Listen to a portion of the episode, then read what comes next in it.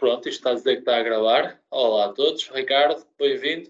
Uh, hoje, excepcionalmente, no episódio de terça-feira, não temos o Henrique no início do programa, porque esteve, teve aqui um pequeno imprevisto, mas uh, eu e o Ricardo estamos cá para gravar mais este episódio de terça-feira. Vai ser um episódio especial onde o Ricardo vai, de facto, aqui abordar um tema que é muito importante uh, para toda a gente que tem crédito à habitação, que neste momento é grande parte da população em Portugal.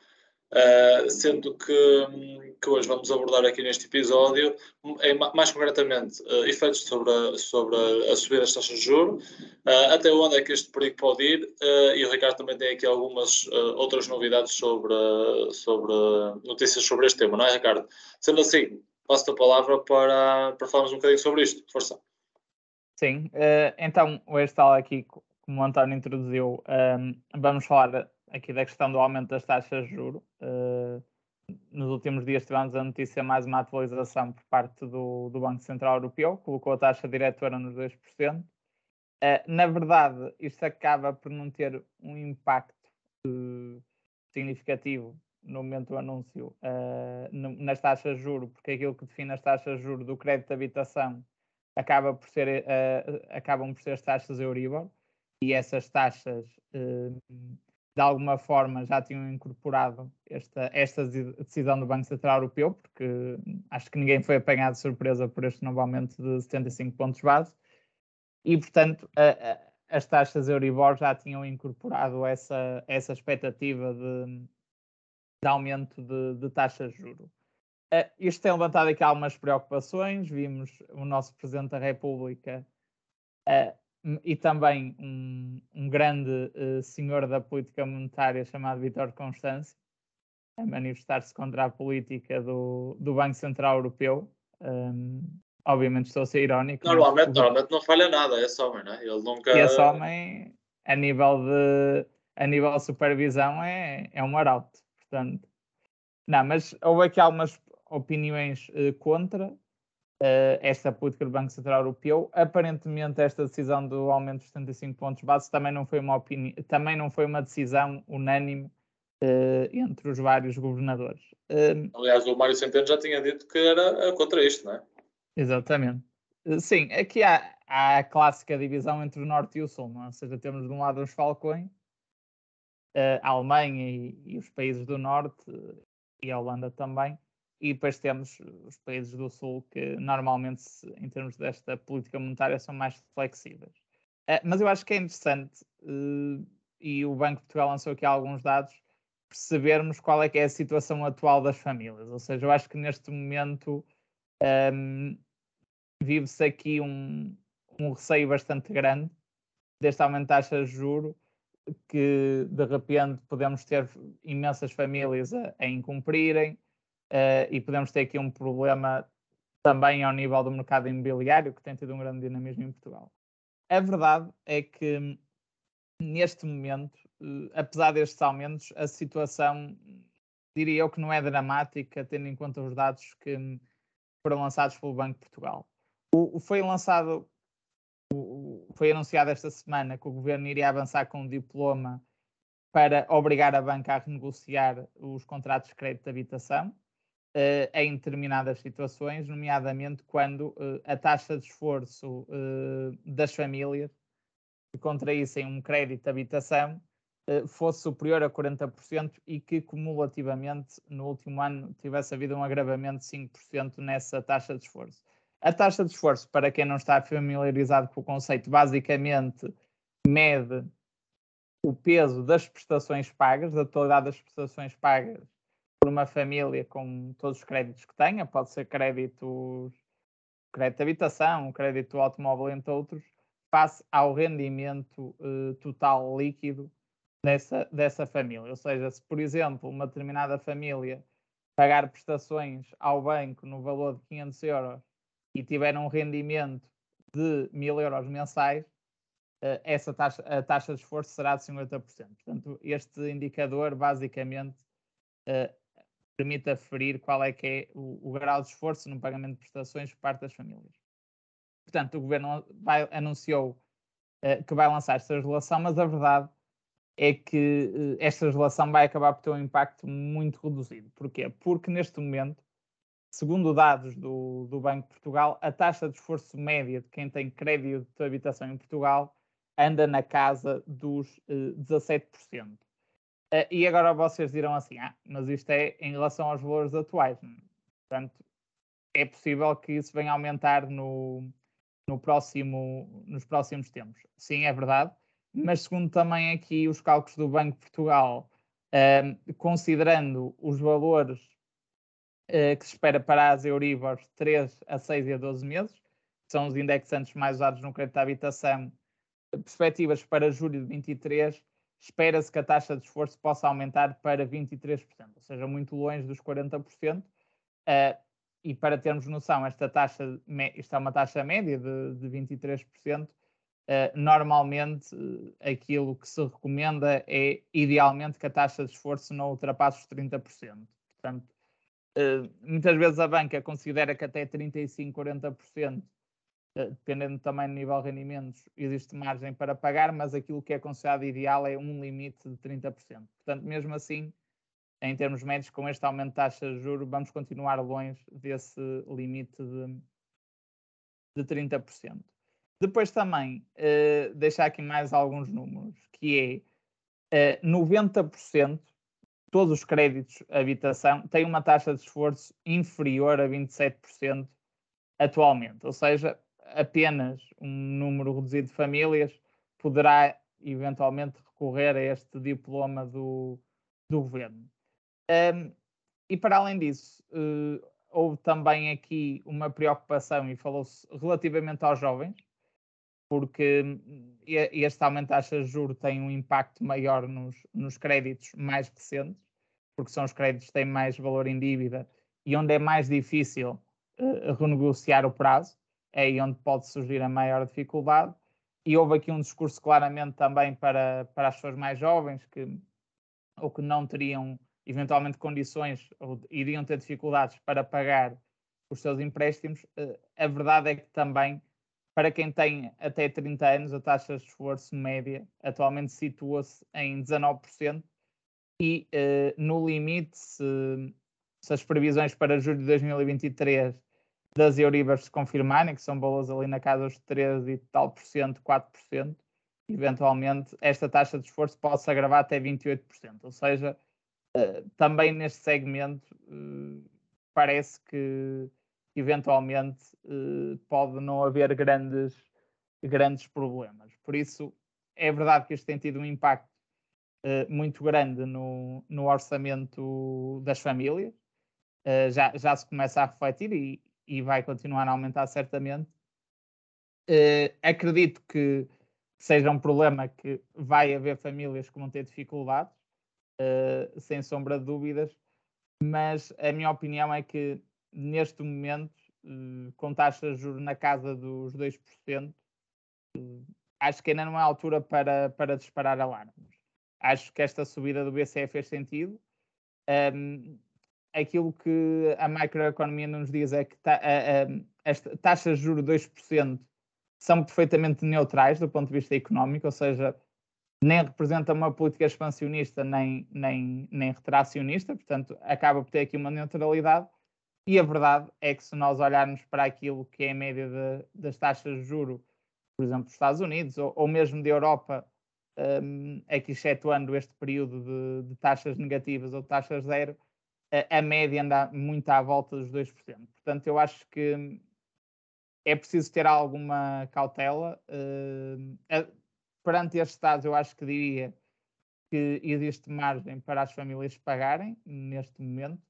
Agora, obviamente, que é uma situação que se tem de ir monitorizando e, uh, e acho que, uh, claro que em próximos aumentos do BCE tem que haver cada vez mais um maior cuidado em relação a esta questão. No entanto, acho que neste momento uh, não me parece haver motivos para disparar alarmes por causa destes últimos aumentos de taxas de juros do BCE, porque acho que, uh, primeiro, as regras de concessão de crédito nos últimos anos, face àquilo que era a situação pré-crise de 2008, são muito mais restritivas, portanto, é preciso uma certa capacidade para, para conseguir ter acesso a, a crédito de habitação e por isso acho que estamos longe de uma situação uh, complicada uh, e acho que se calhar aqui alguns alarmes políticos parecem-me um pouco exagerados. Agora, obviamente, se estivermos a falar de taxas de juro uh, de 4, 5%, aí estaremos a falar de uma situação diferente.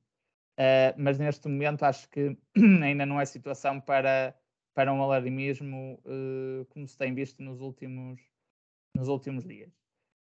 Um, posto isto, uh, é, é, evidente que vai haver aqui algumas pessoas que vão ter maiores problemas e uh, para conter não é atenuar totalmente, não é? Porque isto é um bocadinho como as medidas que se toma contra a inflação, é impossível uh, dissipar totalmente os efeitos da inflação, mas há aqui uh, algumas formas que as famílias podem adotar para tentar de alguma forma reduzir o peso da, da sua prestação ou então de reduzir aqui o impacto do aumento das taxas de juros. Eu vou falar aqui de, genericamente de três formas que, que existem.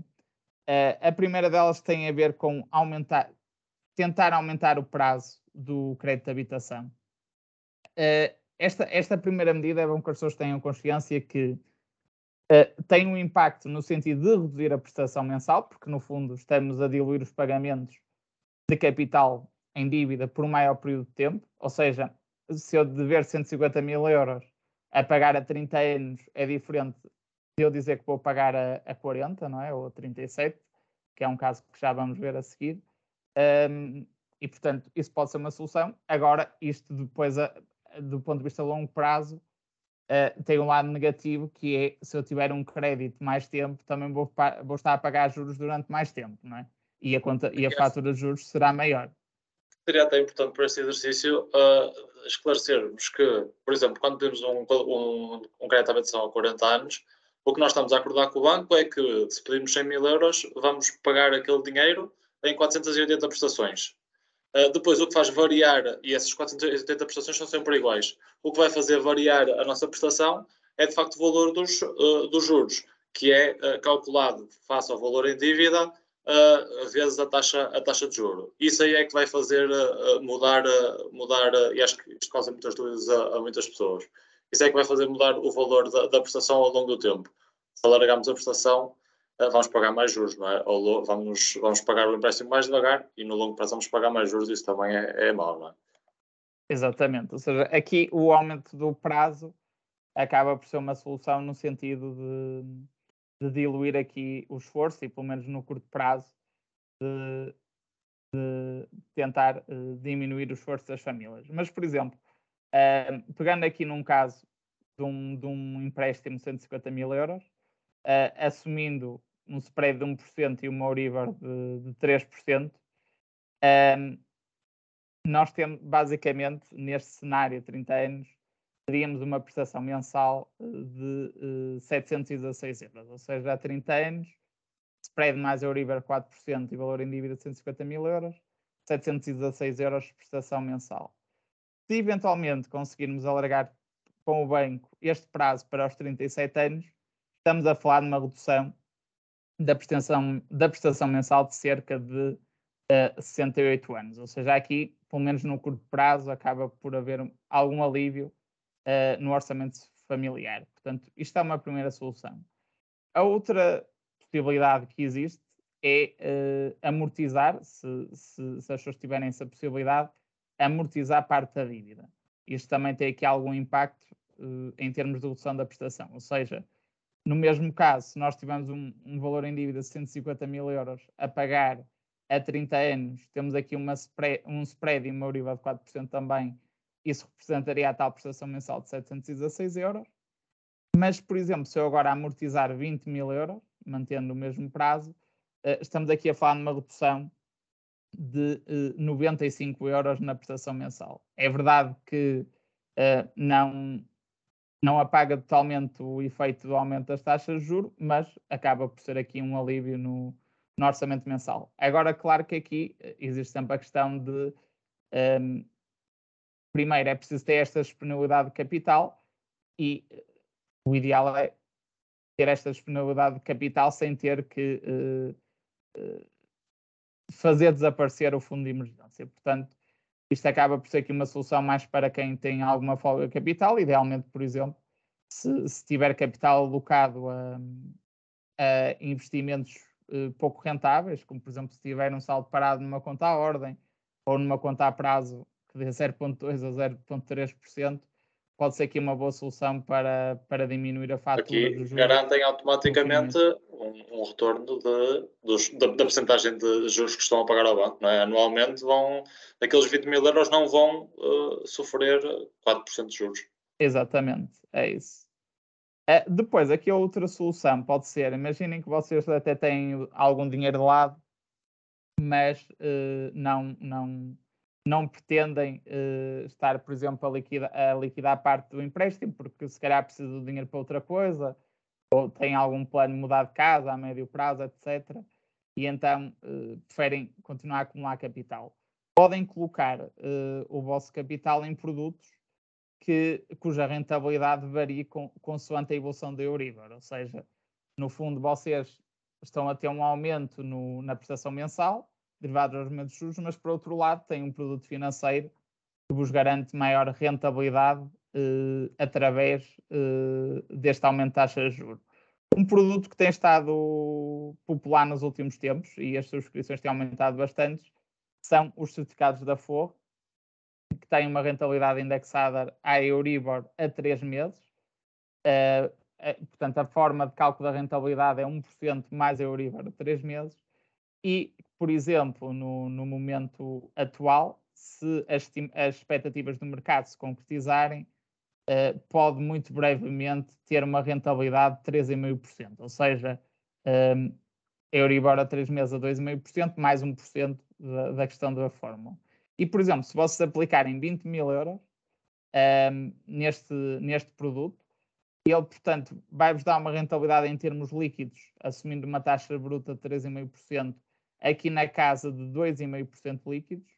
Uh, portanto, vocês conseguem ter aqui um rendimento anual uh, de cerca de 504 euros, o que uh, por cada mês representa aqui uma, um ganho de 42 euros. É verdade que não é um valor, em termos de rentabilidade, que apague totalmente a fatura, mas é aqui também mais uma forma de, de tentar tirar algum proveito e, pelo menos no líquido, de, de reduzir aqui um pouco a, a, prestação mensal com os juros. Portanto, são aqui algumas formas de, de tentar reduzir o impacto do, do, aumento das taxas de juros.